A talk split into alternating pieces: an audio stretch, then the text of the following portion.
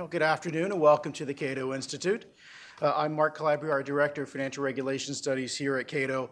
Uh, I'm also honored to serve as the moderator at today's policy forum. Uh, one of the common and consistent narratives we often hear in defense of financial rescues is the need to stop panics or bank runs uh, or other types of runs in the financial system. Uh, for those of you who have, like myself, braved reading Tim Geithner's book, uh, if you read it, it's repeatedly a tale of how um, we needed to save the crisis uh, from diverting into various runs, and so various institutions needed to be saved.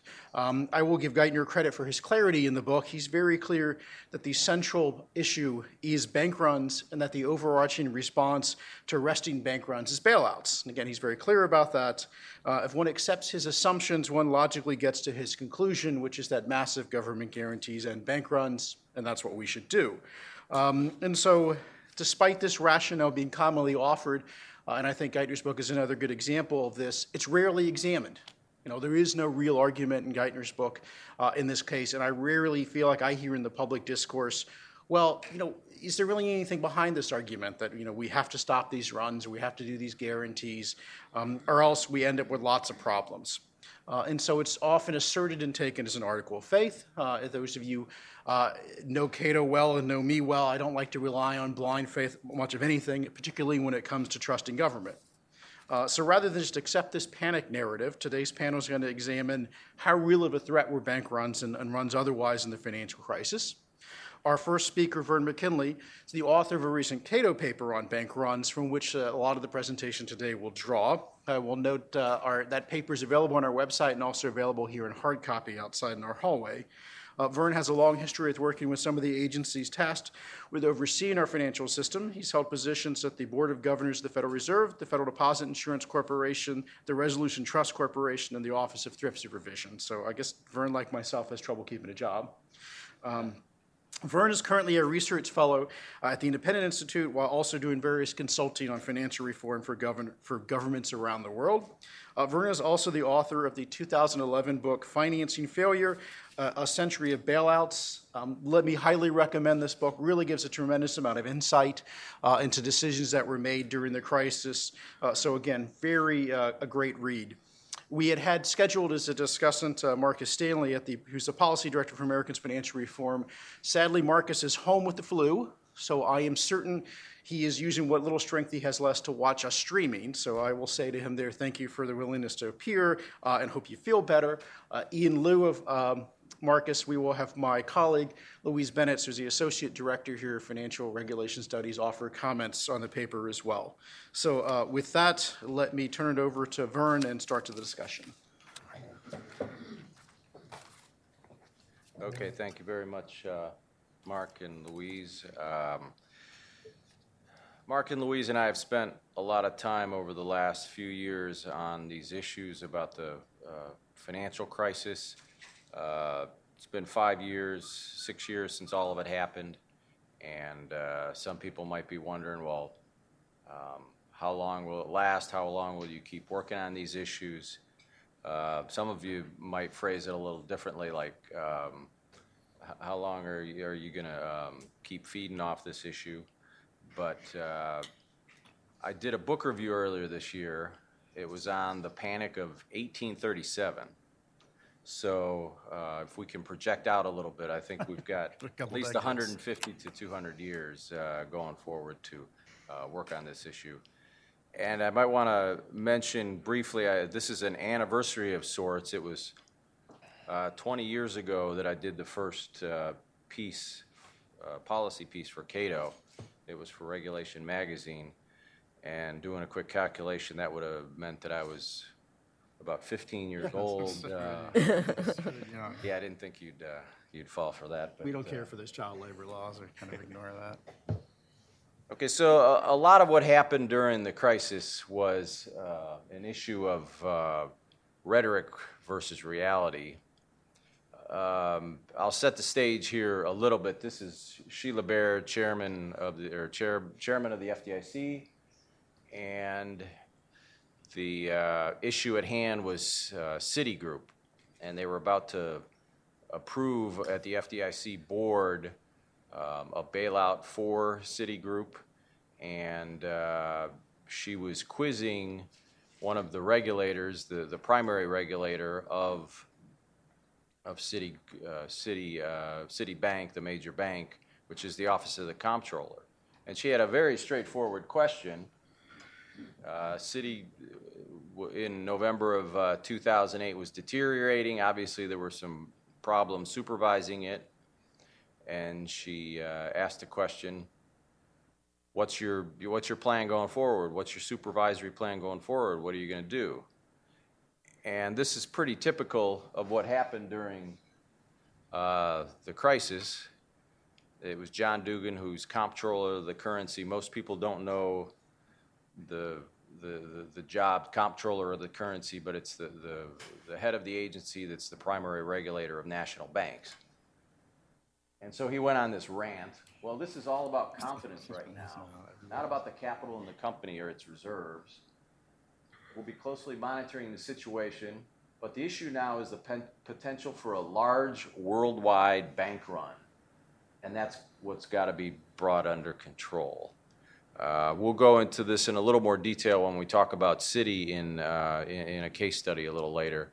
But needless to say, this is this was a little of a, of a stretch of the imagination when he said it. So you might think, well, if you have an institution like Citi, what is the response? And traditionally, um, the response, uh, at, at least uh, one source of it, is uh, Walter Bagehot.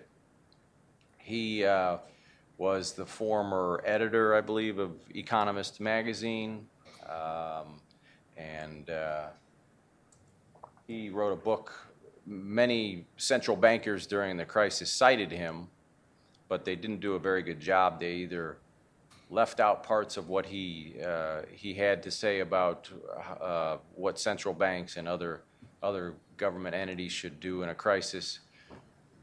They when they cite him, they usually get the first two points here, which is that uh, it should be at a high interest rate and then it should be well secured. What they miss most of the time is the third, that it has to be a sound financial institution that the, the funding is, is going to. And this is where most of the central banks got it wrong. And he drew, uh, Bagehot did, on a case study, which was uh, Overend and Gurney. This is an institution that, not unlike Bear Stearns or one of the other uh, institutions that approached failure, um, was highly interconnected. It was a large institution. If it failed, there would have been a lot of fallout from it. But um, he actually agreed with what was done at the Bank of England, and they allowed it to fail. There was some fallout, but um, it was it was not uh, so dramatic uh, that uh, it made things worse. The, the economy there bounced back uh, within a few years, but what, what's remember is that the central banks uh, that cite usually forget this little piece about it uh, only being solvent institutions that should be getting the funding. So we fast forward about 120 years. Anna Schwartz is best known for uh, being the co author of A Monetary History of the United States with uh, Milton Friedman. And she looked throughout the 1920s primarily, and then the 1980s and 90s. And uh, she found that the Federal Reserve in the U.S. had contravened this rule of, she didn't cite Bagehot, but she called it the traditional, um, the, the ancient injunction um, against lending to insolvent institutions. And she came up with this rule of thumb that um, references a thing called camel ratings. Camel ratings uh, are ratings that banks are given. It's uh, just an acronym for capital asset management earnings and liquidity. Um, and uh, these bank ratings are assigned to institutions. I'll be talking a lot about it uh, throughout these various case studies that I do, but the easiest way to remember is four and five are bad. They're what's called a problem bank and a one is, uh, is the best rating that, that can be achieved under, under the camel rating. So we could go back 100 years. We could talk about the panic of 1907. We could talk about the, the depression. but um, it makes a lot more sense, and I did this in the uh, policy analysis, just to go back to the, uh, the most recent crisis that we had in, in the U.S. The response in 1907 and 1930 was both just to shut the institution down. In the 70s, they got this great idea to not um, respond to these uh, problem institutions by shutting, shutting them down. And what you had was this series of, of a number of cases. Uh, Mid 70s, you had Franklin National Bank in, in New York. In the, in the mid 80s, you had uh, Continental Illinois in Chicago. And then uh, we had also Bank of England in the, the early, or uh, Bank of New England, I'm sorry, um, in the early 1990s.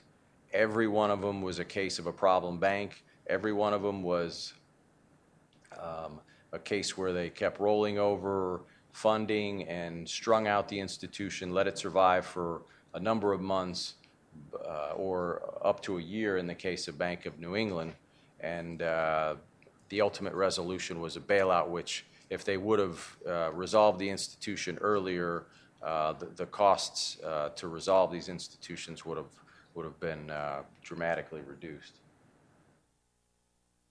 So the, and by the way, if you mentioned Secretary Geithner's book, uh, what I find interesting about his book is that he's completely oblivious to this period of time in U.S. history. He talks a lot about uh, the various countries he worked in in Asia during the 1990s, whether it was Indonesia or South Korea um, or Thailand, but he doesn't mention anything except he briefly refers to continental Illinois uh, and, and, its resolution. But um, the reason that is, is because he really didn't work as a regulator until he took the position as president of the New York Fed in, I think it was 2003. So he really didn't learn about these uh, through his work experience, even though he's older than uh, he's older than I am. He's uh, uh into his I think he's 52 years old, and he lived during this period, but he really didn't work on banking issues during that time, and and it seems like he he's just oblivious and ignored any experiences that can be drawn from from these institution failures. And so the Congress looked at these three institutions among all the the failures during the, the 70s, the 80s, the 90s, this turbulent period that we had um, that was uh, uh, the, the last big crisis in, in, uh, in the U.S. And it at least partially got the response right. It first of all made it clear that uh, bailing out these institutions propping them up with uh, discount window funding from the Federal Reserve wasn't a good idea. Uh, they should have been closed earlier. It's, it's kind of an unfair system where the, the big banks get bailed out, the small banks get closed. And so their response was that they uh, tried to, at least uh, through legislative provisions in, in the early 90s, hamstring uh, the regulators from doing this going forward. They first of all imposed what's called prompt corrective action, which was uh, uh, a means to force the regulators to, to act a lot earlier. Uh, the, the, the, second provision was to uh, force them to uh, consider the cost of an institution primarily. There's an asterisk next to this one. We'll talk about it a little later, but they, they embedded an exception into, into this uh, provision which made it not as uh, strong a language as, as, as it should have been. And then they also limited advances to undercapitalized institutions. These were these are institutions like like the Continental, like uh, like Franklin National Bank, um, like Bank of New England, and uh, so it was pretty clear based on that history that that uh, um, they the, the Congress wasn't happy with what happened, and they were, they were trying to put some limits on uh, the Federal Reserve and the other regulators going forward. And during this development of the legislation, uh, George Kaufman, I believe he's at Loyola in, in, in uh, Chicago, uh, his, his thoughts on these institutions, these big institutions, was that um, it really wasn't that big a, a source of concern. Sure, you had those institutions that were a problem, but when you had the deposit runs, the money simply went to a, a better managed institution, and overall, there wasn't a big impact on uh, on the financial system in the sense of any kind of what was in 2008 referred to as a quote unquote collapse of the financial system. Now, this, uh, again, this, this term was thrown around quite a bit, this collapse of the financial system. Some people talked about standing at the abyss and all similar types of descriptions. Uh, this, uh, this diagram here is probably the closest that we ever came to uh, something equivalent to a collapse of the system. It was during the 1930s. The ratio here is uh, the ratio of bank deposits to currency, and the big drop off in the early 1930s was uh, caused by uh, a number of the bank failures. Uh, the, the small depositors ran to the, to the banks, they pulled out their money and put it into currency. So there was this huge uh, uh, impact on the system when the, the depositors ran. And what, what I'm going to do as we move forward into 2008, 2009 examples is to see if, if the equivalent happened uh, during that period. Uh, and uh, we'll, we'll go individual, uh, individual case by case on those.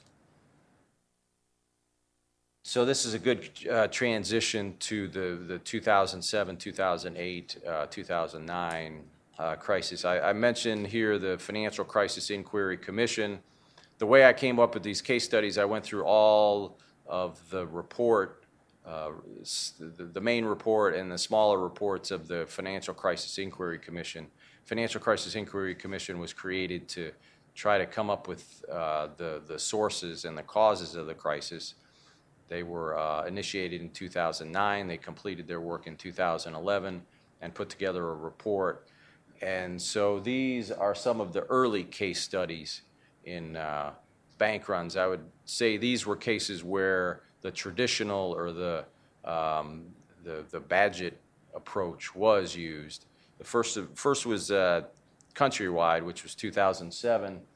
Um, what I'll do for most of these, I won't get into the weeds of, uh, of all the, uh, the, you know, what caused the run or anything. I'll focus on what uh, Anna Schwartz did with uh, looking at the, uh, the, the, the camel ratings and then um, maybe have a few other comments. But if you want to go into a lot deeper detail, that's, uh, that's provided in the, in the policy analysis. But uh, Countrywide is probably known mostly for An- Angelo uh, Mozilo, who is the, the chief executive officer. He has a, I guess it would be a, a John Boehner type of tan. It uh, always seems to be uh, uh, showing. They were doing fine up until about June or July of 2007 and then uh, their their June numbers looked good, but then their July numbers started to look bad, and then they found out that they had a real problem uh, borrowing in the market. They went to the Federal Reserve. The Federal Reserve offered to lend them a few billion dollars, but not all that they needed to bolster their uh, liquidity position. There was a run on the institution, and luckily for them, uh, Bank of America swooped in. They started with an initial investment and then uh, purchased uh, purchased Countrywide uh, outright. And uh, in this case, I think the Federal Reserve did a good job. They uh, looked at the collateral that was made available um, and uh, looked at the institution, had a, had a lot of questions about how uh, good a condition that Countrywide was in, and uh, just decided to, to not follow through on the lending. Uh, Second case study is IndyMac. Um, This is a, uh, from the middle of 2008, before the, the peak of the crisis in September. And what you had here was, it was rated two, which is a pretty good rating, similar to what was uh, Countrywide's rating um, as its uh, problems approached. But uh, they had an exam in early 2008 that lasted about six months, and by the end of it, they decided it uh, it wasn't deserving of a two-rated uh, any or two rating anymore, but was actually a five-rated bank, and uh, the situation was made more interesting by Senator Schumer. I'm sure Mark maybe has a few good stories about remember this the day. good senator, but I think the joke I've heard about him is that uh, the most dangerous place to be in Washington D.C. is between uh, Senator Schumer and a microphone. Is that Camera, Is that about? Uh, yeah, or either a microphone or a camera. So he decided to uh, publicize a letter that he wrote criticizing IndyMac, and uh, that caused a run. The uh, supervisor OTS uh, made the decision uh, once they uh, um, determined that it was a, a five-rated institution to close it. Again, this is uh, the, the way it should be, the way it was laid out by Bagehot, and the way that they were logically thinking before September of 2008 arrived.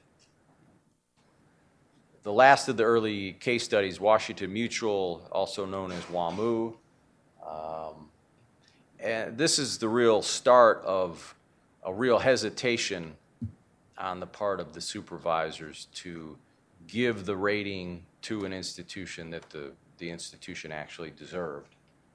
Um, it was a, a, a two rating up until 2008. That dropped to a three rating. And then there was a big dispute over whether it should be a four rating or not. Um, the FDIC went in there and, and said it was uh, a poorly managed institution. It needed to be downgraded.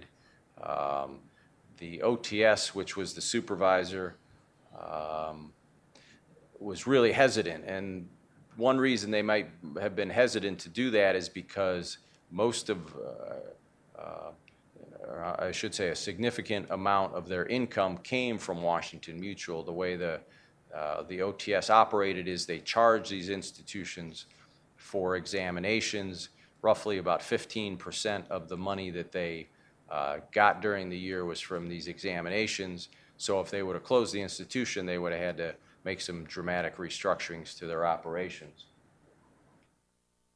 Again, this is a, a late response, but at least once they did determine it, it was a, a four or five rated bank, which was about a week before it closed, uh, they, they actually uh, did follow through and, uh, and shut it down. So again, um, F, FCIC uh, was the source of the, the various runs. So this is kind of a, a line of demarcation here from where most of the institutions were closed uh, quickly based on, um, uh, you know, the, standards uh, formula of, Bagehot and also Anna Schwartz's analysis. The first one is, and I think it would probably make a good book to write an entire book about Wachovia. I've read uh, Secretary Paulson's book, uh, Sheila Bair's book. I've read parts of Secretary Geithner's book, Neil Barofsky's book. Nobody really does a good job of clearly stating what happened with Wachovia, and there's just a lot of things that don't make too much sense with it.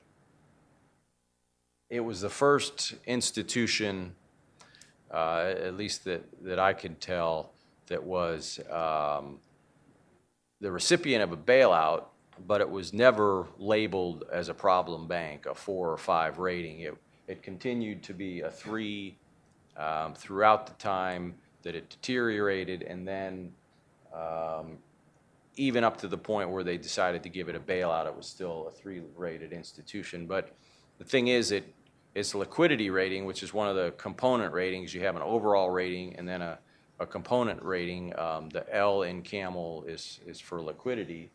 It plummeted over the space of a couple weeks um, from August of 2008 to September of 2008 from a two to a five. But its uh, supervisor, the Office of the Comptroller, uh, still refused to pull its license. So they were essentially taking the stance that it was solvent, but just illiquid.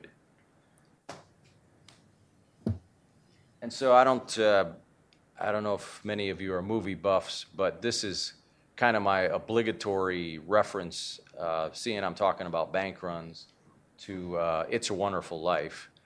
This is the scene from It's a Wonderful Life where you just had the bank run, and uh, there's a reference to Mama Dollar and Papa Dollar. That was because the the kitty was down to the last two dollars, and uh, so this is the imagery you get from Hollywood about how uh, how the state of a illiquid institution is. You get really down to the nitty gritty. You're um, you know working with the central bank or otherwise. You're working with all your your lending sources. And the strange thing is that Wachovia wasn't down to two dollars. I, I w- wasn't expecting that. You'd say, well, maybe down to a few billion, maybe down to tens of billions, but they actually had about 200 billion in in uh, in liquid assets at the time that they were shuttered. I'm, I'm sorry, that they were bailed out in uh, September 2008.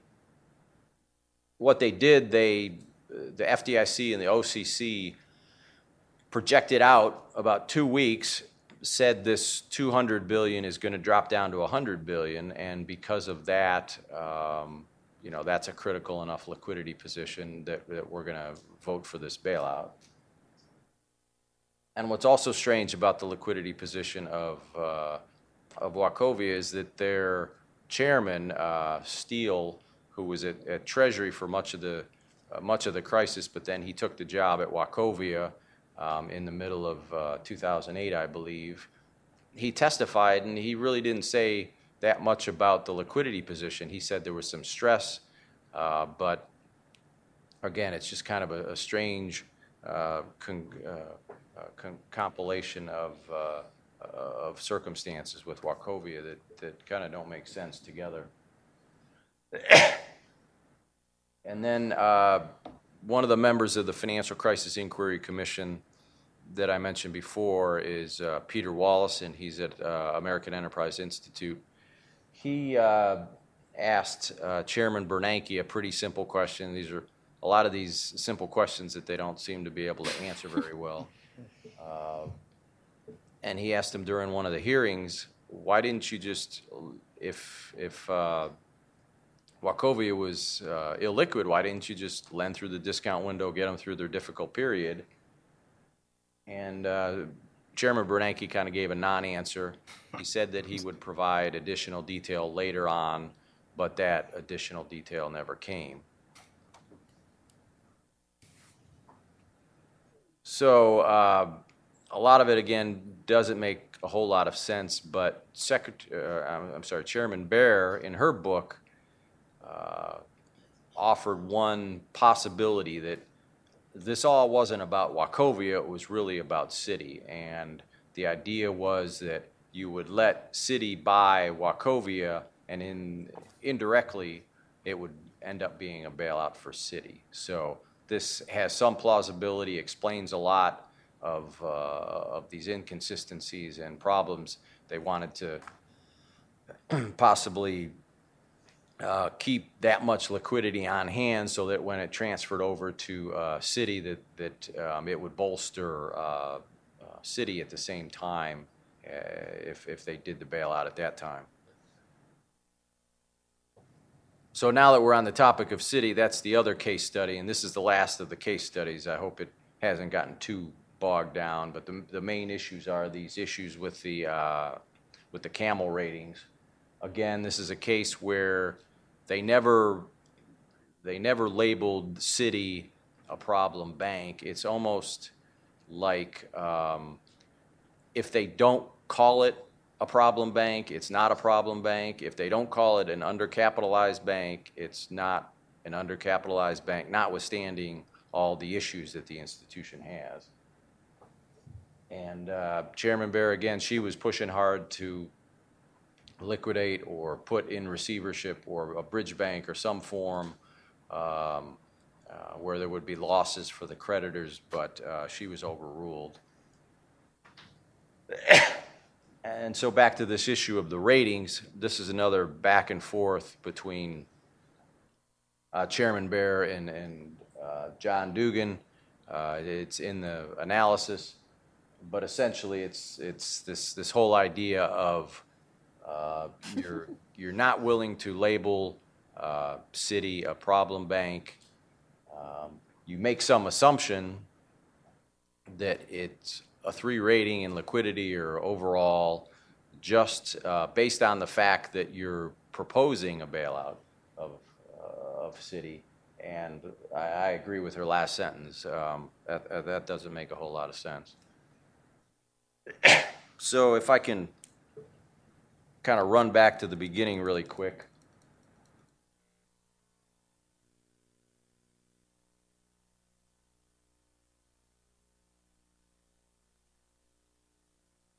This is that uh, back and forth between Bair and Dugan, where she said, Do you have this supervisory strategy?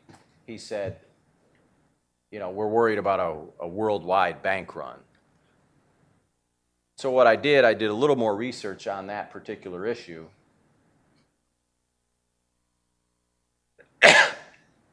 did a FOIA request. This is Freedom of Information Act, where you ask the agency for documents. So I asked for documents related to this whole idea that there was a worldwide bank run. They said, well, that's, that reference is in this FDIC memo. They referred it to FDIC, uh, got the memo from FDIC. It turns out there was never any reference to a worldwide bank run. Uh, there was a mention of a run on Citi, but uh, bottom line, there was no basis in fact for any of the statements regarding a worldwide bank run that uh, uh, John Dugan from the OCC had uh, referenced.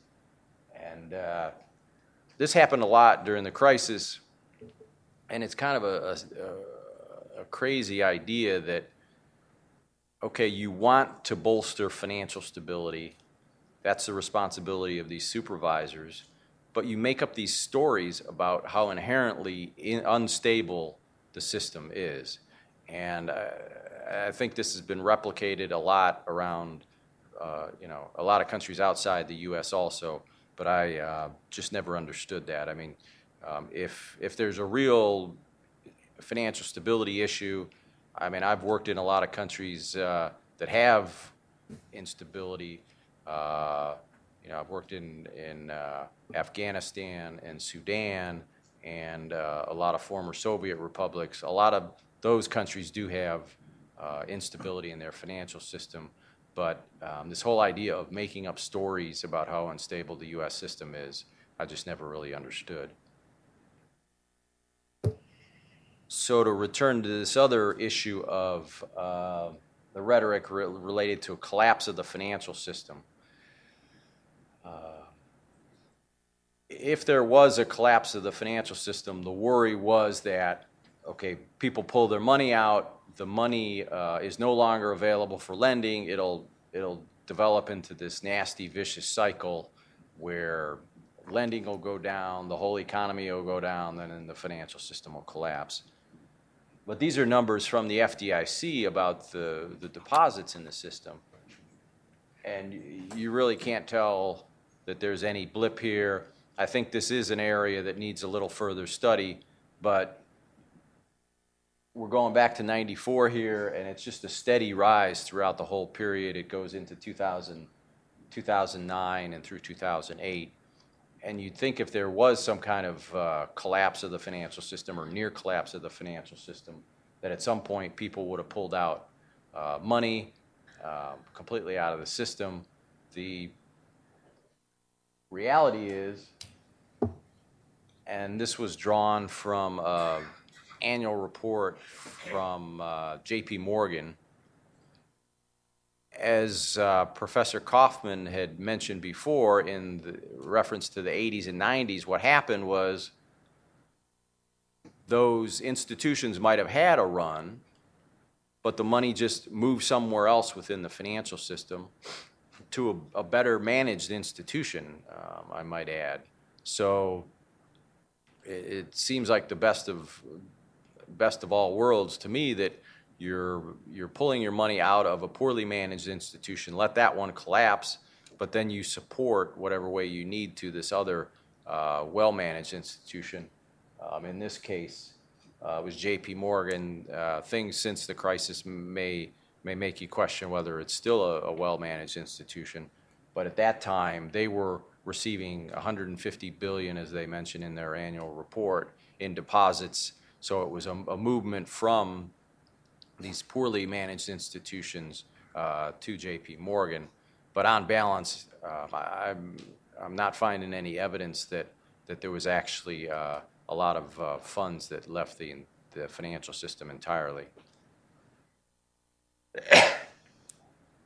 So we could do a lot of talking about non-bank institutions. That was what everybody focused on in, uh, in 2008 and 2009. You had Bear Stearns, you had AIG, you had Lehman Brothers. But um, it, it's, it's not a big concern to me um, when these institutions folded. Again, there were, there were, there are no individual depositors at these institutions. I don't see anything inherent about insurance companies like AIG um, that are necessarily susceptible to runs. Um, There was just, there's just been a lot of uh, speculation about um, all the adverse consequences. Nothing really, though, has been supported. Uh, Mark had the book forum uh, for my book a couple years ago. We went into detail about that uh, at that point in time. But and then the other argument offered is, well, look at what happened to Lehman Brothers. Um, you had a case where it was allowed to fail, and um, look at the fallout that, that, that came from that. But really, there were no large financial institutions that failed from Lehman. If somebody offers that argument, that's the first thing you can say is that there were no financial institutions failed. There were losses that were spread throughout the system, but no particular financial institution failed. You had the reserve primary fund, which was a mutual fund, which lost a few cents on the dollar, but that also doesn't uh, seem to present a whole lot of concern for me. So I think the better explanation of that, there, there was a contagion, what's called a contagion, which is uh, an overall uh, lack of confidence in the, the banking system, but that was not so much due in particular to the failure of Lehman, but more so to this inconsistent uh, approach of the, uh, of the financial authorities at the time. So to wind up, uh, talk a little bit about Dodd-Frank. And this is, is kind of a repeating of history. In the, in the 80s and 90s, you had these loans to, uh, through the Fed discount window to the big institutions. The Congress made clear that, that through the legislation that followed, that they weren't happy with uh, that outcome. Uh, But in, uh, in Dodd-Frank, you have an analogous uh, uh, change. Now the idea is, okay, you're not going to be able to lend to solvent institution, or to insolvent institutions, I'm sorry. Um, But given all of the, um, the means by which the, the supervisors during the most recent crisis uh, uh, were, um, you know, hesitant to label these institutions either undercapitalized, which would have put restrictions on them, or put them in the label of a problem bank, and they just simply avoided putting those uh, labels on them to avoid restrictions. Um, I have a, a lot of doubts about whether uh, the, the Dodd-Frank limitations are, are, are going to be very helpful in, uh, in limiting the bailouts, or as President Obama said, I think he said, put an end to uh, bailouts uh, uh, forever, or something, some re- rhetoric on those lines. So I uh, look forward to hearing um, uh, Louise's uh, comments, and, and thank you for uh, Thank you, listening. Sam. Thanks. So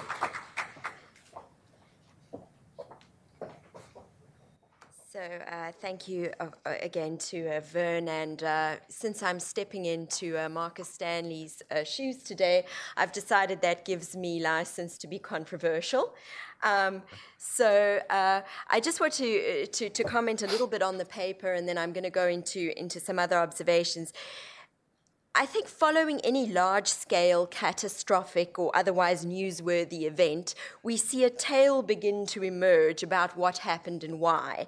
And frequently, this tale is part fiction, part mythology, and perhaps if you're very lucky, it has a small base in fact. And I think it takes a careful revisiting of the actual facts and circumstances before we can actually analyze the actions, their justifications, and draw conclusions about how the situation was handled, and more importantly, how it can be handled better next time. Uh, obviously, hindsight is perfect vision, although I think in some of the discussions around Dodd Frank and the post financial crisis, it has been less than perfect, but um, hopefully we can rectify that. Now, in Run, Run, Run, Vern McKinley has targeted one part of the mythology that has sprung up around the 2008 financial crisis, and that is, as he has eloquently discussed, that so called runs on depository institutions beginning in mid 2007 with Countrywide called for extraordinary action by the regulatory, regulatory authorities to prevent contagion or runs on other commercial banks. As Vern suggests, the 2008 crisis did not result in a net reduction in deposits in the system. Banks that were considered to be better capitalized and less exposed to the unfolding subprime mortgage crisis saw their net deposits increase substantially. As such, the behavior of unsecured depositors was not an irrational bank run, but rather a flight to quality. More troubling, though, as Vern sets out, was the inconsistent behavior of policymakers. And at the heart of this inconsistency, in my view, was a lack of guiding principles. Had policymakers applied their own tests of financial soundness to distinguish illiquid and insolvent banks, and then faithfully applied Bagehot's lender of last resort rule, the 2008 crisis may have had a very different outcome. At the very least, the market would have had more confidence in the balance sheets of large institutions and the statements of regulators. This is a timely discussion because it taps into the recent debates over the proper application of the Federal Reserve's lender of last resort function. What constitutes a bailout? And when it is appropriate, if ever, for authorities to step in, and then what form that stepping in should take.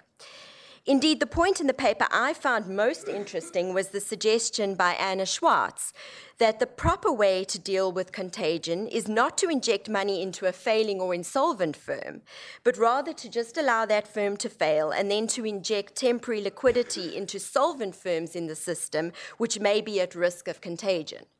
That way, you allow the market to punish firms that have acted imprudently, but you don't allow a systemic crisis to develop. That said, I think there are two further points uh, that need to be developed, and I think the second one Vern did develop um, in, in, the discussion, but I will, I'll touch on it. Firstly, as the paper implies, systemic wide bank runs are undesirable. The financial sector broadly connects various parts of the real economy through payment systems, exchange of currency, loan activities, and underwriting activities, and the real economy cannot function without it. But the paper focuses only on depository runs and dismisses runs on non deposit taking institutions as unproblematic. Now, I would agree with Vern's assessment that many types of financial firms, and we hear discussions of insurance companies, asset managers, etc., are non systemic those failures can generally be contained, and there is no evidence that their runs on those institutions will create a system wide problem. And while I agree with Vern that the problem of interconnectedness as opposed to contagion is vastly overstated, there was again post 2008, if we listen to a lot of the financial crisis hearings, there was no evidence, for example, that a firm like AIG, the, the, the failure of which would actually have brought down the system. We heard bankhead after bankhead say, well, we only had a billion dollars of exposure, we only had you know, X amount. So, so there was no way the failure would have, would have brought down the system. That said, I think we have seen some fundamental market changes that have occurred over the past three decades. Specifically, deposits have been steadily declining as a proportion of the total debt funding market. Investment banks, and this is a specific, the specific financial, non, non-bank financial firm I'm going to focus on, but investment banks and the investment banking arms of global banks use securitized collateral in the form of overnight repurchase agreements and commercial paper to fund longer term activities such as security underwriting. These activities are an equally important creation of liquidity in the market and almost as important as traditional, or have become almost as important as traditional deposit loan activities. Yet many people hadn't focused on the systemic significance of this shift until the recent crisis.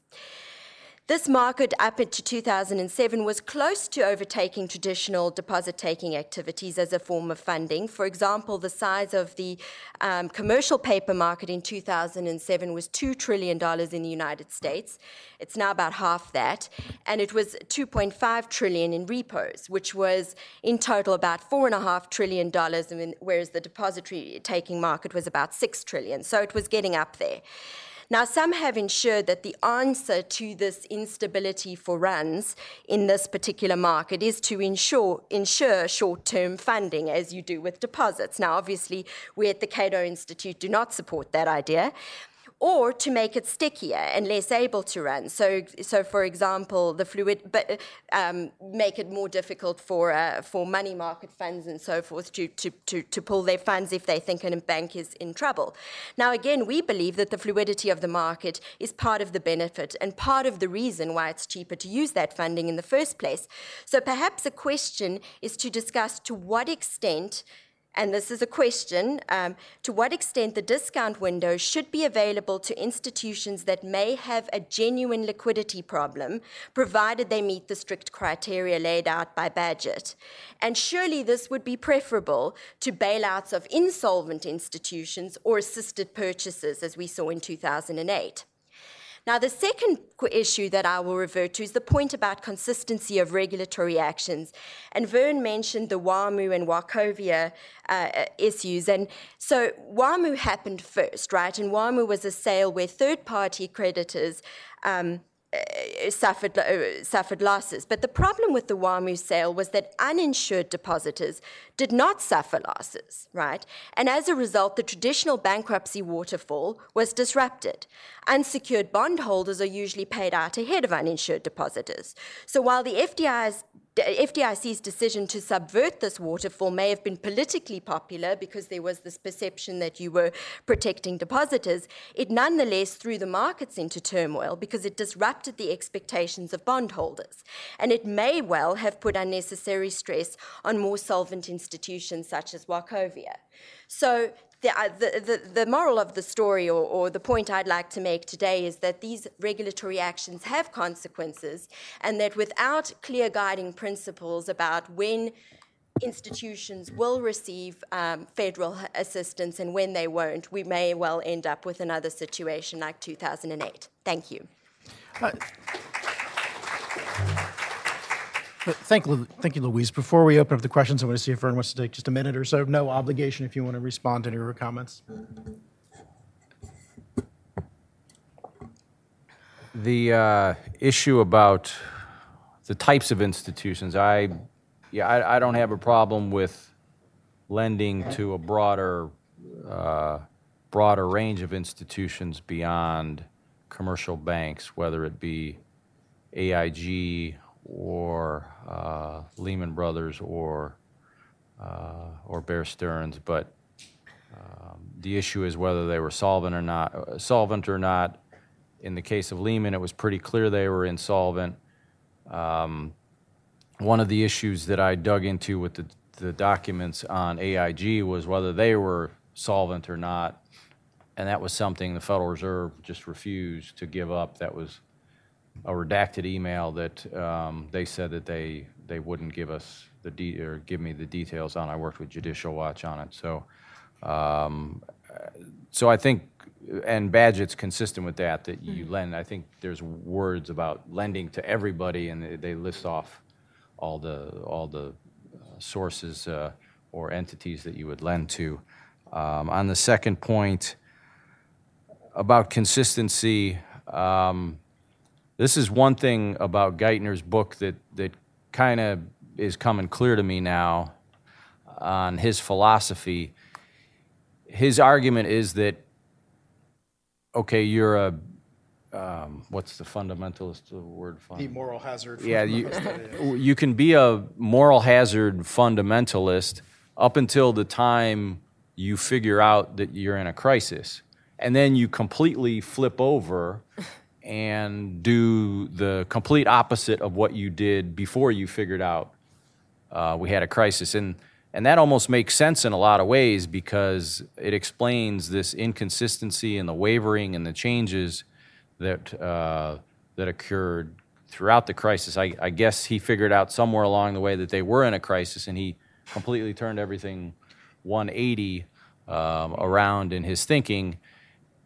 I mean, there's so many issues with, with that philosophy and implementing it because you, you know, you don't know you're that deep into a crisis. Who, who determines? Yeah, who determines it? If you get six people in a room, uh, maybe you'll get seven different answers, as the, the old joke about economists goes. So, uh, I mean, it, it just emphasizes how flawed his approach is. And I, and I think it does get back to the fact that he didn't ground a lot of his analysis in what happened in the US. He grounded it in what happened in Indonesia with the Suharto government, which was an in, uh, instability in the government. It was currency instability there. It, uh, it was a, a system without deposit insurance, but he drew his um, conclusions based on that situation rather than looking at what happened in the U.S. during the, the 80s and 90s and, and mid 70s, which I think is a much better, uh, much better source of reviewing. I mean, I work in a number of countries. The best history to look at in those countries is the individual history of how how crises were dealt with in, in those countries. And a lot of these cross country types of, of applications just don't, uh, don't work very well. I mean, it's, it's useful to have a lot of country experience. You work in 10 or 12 countries, it gives you a, a flavor of the different options you have. But as far as saying, well, because of what happened with Suharto in the late 90s in Indonesia, we're going to do this in the US that just doesn't doesn't make too much sense to me. Yeah, no, I, I, I would certainly agree. And while economists deserve uh, certainly a tremendous amount of criticism, his conflating of macroeconomic currency risk, you know, I don't know anybody who would claim that the run on Greek banks was caused by anything other than the fear that they would leave the euro. Uh, certainly, and that's saying that you had a number of that were insolvent. So let me open up to questions. And first, let me say we have microphones around, so please wait till the microphone comes to you. Uh, please have your question in the form of a question. Uh, and if you would so, be so kind, announce your name and affiliation. Uh, and we have one here in the back. We'll start.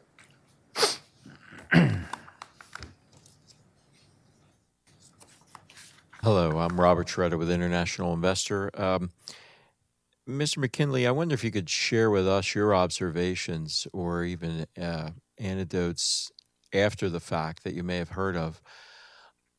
When the first 700 billion bailout was proposed, it was rejected by Congress. Then we had that flurry of activity, and suddenly they reconvened and passed it. Could you give us uh, any insight on what you thought was taking place during that period in between the two? Yeah, what I would do is I would link what happened with Tarpon that you described.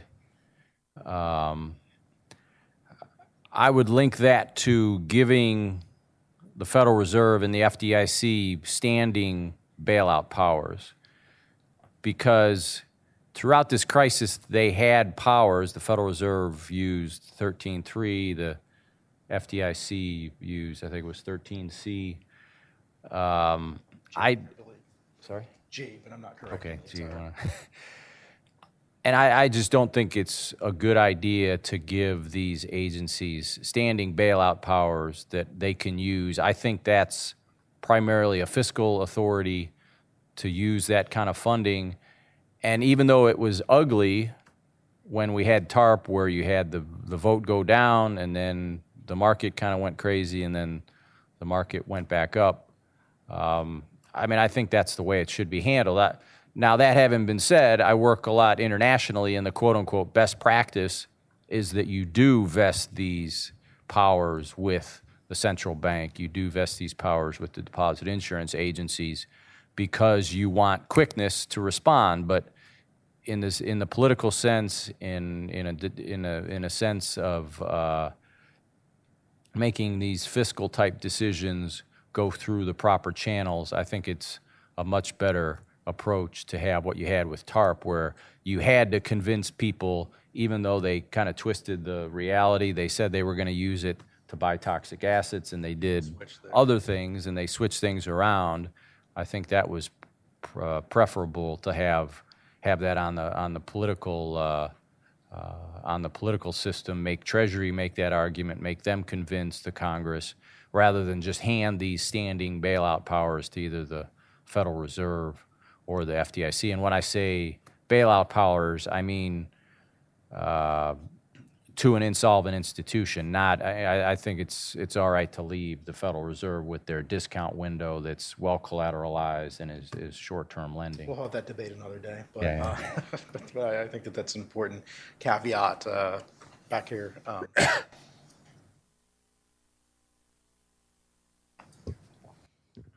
Greetings. Thank you. My name is Dave Hatcher from Packard Associates.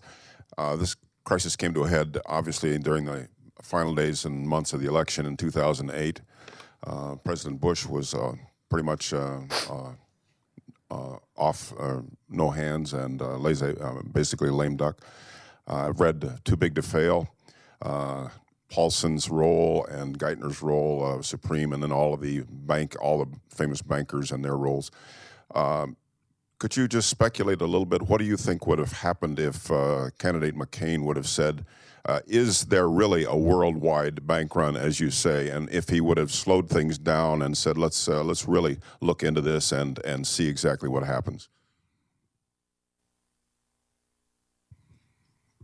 Yeah, I, think um, I think you largely had a seamless transition between Bush 43 and President Obama during uh, the fall of 2008 and early part of 2009. I mean, you even had some of the people like uh, Neel Kashkari, who was somebody pretty high up at Treasury.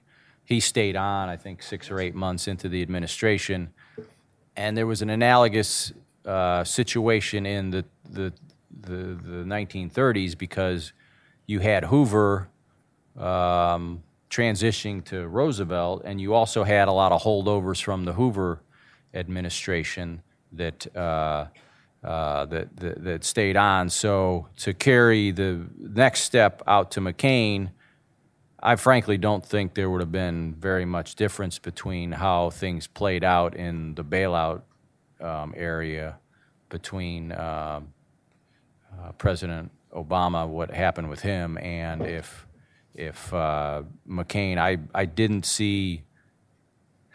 I didn't see Senator McCain as particularly uh, persuasive on uh, some of these issues. He he's the one that's oh stop, we got, I got to stop my campaign, go to Washington, we're going to fix this.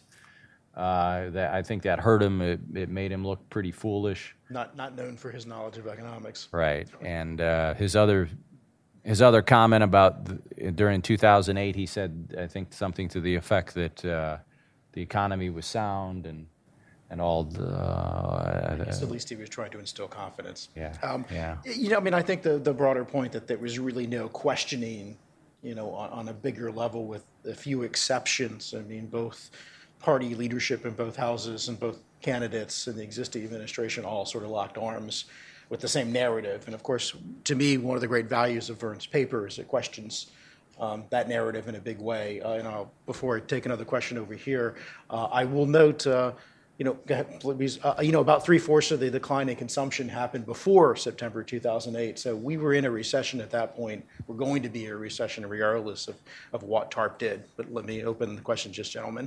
Hi, my name is Bill. Uh, I would like to ask Mr. McKinley whether he had an opinion as to whether or not the issue of confidence in and of itself could destroy our economic system. Well, I raised this to some extent because I think um, a big part of the problem, whether it was what I've called in the past chicken little language from these people, whether it's Secretary Paulson or uh, uh, then uh, President of New York Fed Geithner about the system collapsing, and if we don't pass TARP, uh, you know, we're going to see another Great Depression. I think that had a, a bigger role in undermining confidence uh, uh, than in just about anything. And um, I, I had the um, example also of Uh, John Dugan, who was the supervisor, saying at these board meetings for FDIC that there was going to be a worldwide bank run. There was no evidence of it. I mean, I think the big uh, problem with confidence is is exacerbated if you have these people in Washington uh, telling all these stories about uh, um, how bad the system is when it there really was no analytical basis for it. So, I mean, I think they contributed to the lack of confidence and the reduced level of confidence and the the, the bubble bursting in confidence, if I can use that analogy, as uh, as just about anything on the on the conf- confidence front. Yeah, I mean, maybe the one way to, to, to think about the question is, while, uh, you know, gov- the decisions and statements of government actors can certainly impact confidence, the question is, are they more likely to undermine confidence or improve it? and the to make it bipartisan, I remember that in I think it was September or so of 2008, President Bush actually got on TV, and eh, this was when they were doing the push to have TARP, and he listed all these bad things that were going to happen, and there, you know, a lot of them ended up happening, but I mean, I've advised a lot of either central bankers or people in government around the world, and I mean, the last thing you want to do is just have your leaders go on TV and just do this rant about, um, you know, how bad things are going to get, unless you actually have evidence that that they're they're going to happen, and uh, you know, it, it, it's just amazing to me Certainly, and it certainly seems to be a, a, a general policy of presidents. We saw this in the debt ceiling debates with President Obama and Geithner. If we don't raise the debt ceiling, you know, so in of course the same conversation with TARP by Bush, there seems to be this willingness to try to create panic in the markets in order to push policy changes you'd like to see exactly. otherwise. Uh, or seems to be a add powers in the case of the Federal Reserve to their existing powers by blaming the fact that there's a quote unquote regulatory gap or or some other reason that they, despite the fact that there were a lot of regulatory breakdowns, they actually need uh, to bolster and increase their regulatory power. convenient for them. I think we've got time for one more question. We'll take, well, we'll do two more. Uh, This one here, and then we'll take Warren's. My name is Right. Stephen Shore. Was any thought given to forcing Fannie and or Freddie into private hands? Because if a private institution had taken over both of those entities, uh, then we would have we gotten the federal government out of providing backup insurance for housing. Well, when there was the intervention in September 2008, one of the first things Secretary Paulson said is, um, as they were coming up with a policy uh, about how to deal with Fannie and Freddie, was I'm I'm not going to kick this can down the road. I'm going to resolve this. And of course, he he did not unlike a lot of these other people. He did the complete opposite of what he promised to do you had in, in Secretary Geithner's book, you had a lot of his rationalizations why they didn't address uh, Fannie and Freddie and Dodd Frank. Um, I mean, I did a, a piece back in '97 here for Cato, arguing that you know we need to uh, privatize Fannie and Freddie, and uh, I think that was the answer back then. And uh, unfortunately, with uh, the new director of FHFA, uh, Director Watt, Watt, Mel, Director Watt we're going in the opposite direction. I, I think we're going to get deeper into Fannie and Freddie. You saw a little bit of shrinkage in Freddie over the last few years. I think Fannie pretty well stayed about the same size, but Freddie was sh- shrinking its employees, it was shrinking its asset portfolio. But I think that's probably going to go in the opposite direction these next couple of years, and Fannie and Freddie are going to be more entrenched. You know, there's uh, interesting because the parallel with the question of runs, and so Paulson talks in his book that they did debate going into a receivership rather than a conservatorship, which would have raised the possibility that holders of agency debt would have taken haircuts. And part of the concern, I think, implied by both uh, Geithner and, and Paulson is that um, the same people who play in the agency market play in the treasury market, and there was a concern that you would cause a run by having those losses. Uh, I will add, I'm a little uh, biased having been one of the staffers that helped write the receivership conservatorship language, uh, but there was a framework in place, of course, which Title II of Dodd-Frank looks like a little bit, uh, where you could have put those entities back into private hands, imposed losses on creditors, uh, and instaured some market discipline. Of course, Congress, even though it uh, regulators had those tools, chose not to use them, uh, which makes me skeptical that they will be, choose to use those tools again.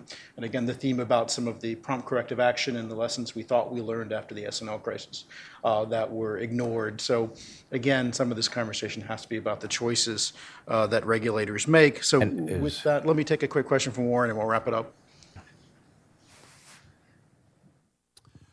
Warren Coats, retired from the International Monetary Fund. But what, one of the things that um, complicates this is that while liquidity is pretty objective, solvency is quite subjective. You don't really know whether a loan is is good uh, and, until it's all, all paid off. But uh, much of what you've been talking about in terms of runs grows out of uh, fractional reserve banking uh, I would be interested in your views on the Chicago plan, which is to require 100% reserve backing of, of deposits uh, so that uh, deposit runs would no longer be a liquidity problem. I think I'll probably give a narrow answer to that on the, the solvency. I'm, I mean, I, I haven't thought too much about the monetary policy side of that, which you're, I know you have a lot of expertise in that. But um, I mean, as far as subjectivity, uh, I think that uh, Anna Schwartz's ideas about camel ratings, that's one way to judge the institutions, whether they're solvent enough and if you look at history, they've been looking at these solvency issues for 100 years. I mean, think about the panic in 1907. You had J.P. Morgan, not the, not the financial institution, but the person. He um, sat down with Benjamin Strong, who was the, he was at Bankers Trust at the time, and uh, um, ultimately became the first president of the Federal Reserve Bank in New York. I mean, they sat down with banks like Knickerbocker Trust during the panic of 1907, and they, they had to come up with numbers, and they were what were they were probably using pencils and slide rules and uh, and such at that time. So I don't accept accept this idea that in a panic you can't come up with numbers to to develop uh, uh, some kind of estimate of insolvency. And, and in a lot of the developing markets that you work in and that I work in and others work in, um, I mean, they have that challenge too, but they don't have much data to go on. They don't have historical data. It's just not as sophisticated a financial system where they have databases you can go out and buy, but they still come up with those numbers somehow. It may not be perfect, but this whole idea that you can't judge solvency because it's hard, it's difficult, you know, I, I just am not really accepting of that argument. Yeah, I mean, I, I think that there's some, some issues. I, I think Warren does raise, I, I think, an interesting point. There's sort of implied that um, you're at fault as an institution for being insolvent, but if you become illiquid, it's kind of not your fault. Whereas, you know, clearly you have a lender of last resort, you're going to subsidize illiquidity, if you will. Uh, and certainly firms make decisions that impact their own future insolvency and illiquidity. But uh, again, uh, that's a broader conversation. So I want to thank our panelists. Thank Vern for a great paper. Really encourage everybody to take a look at it and as well of his book. And thank Louise for her graciously filling in at the last moment.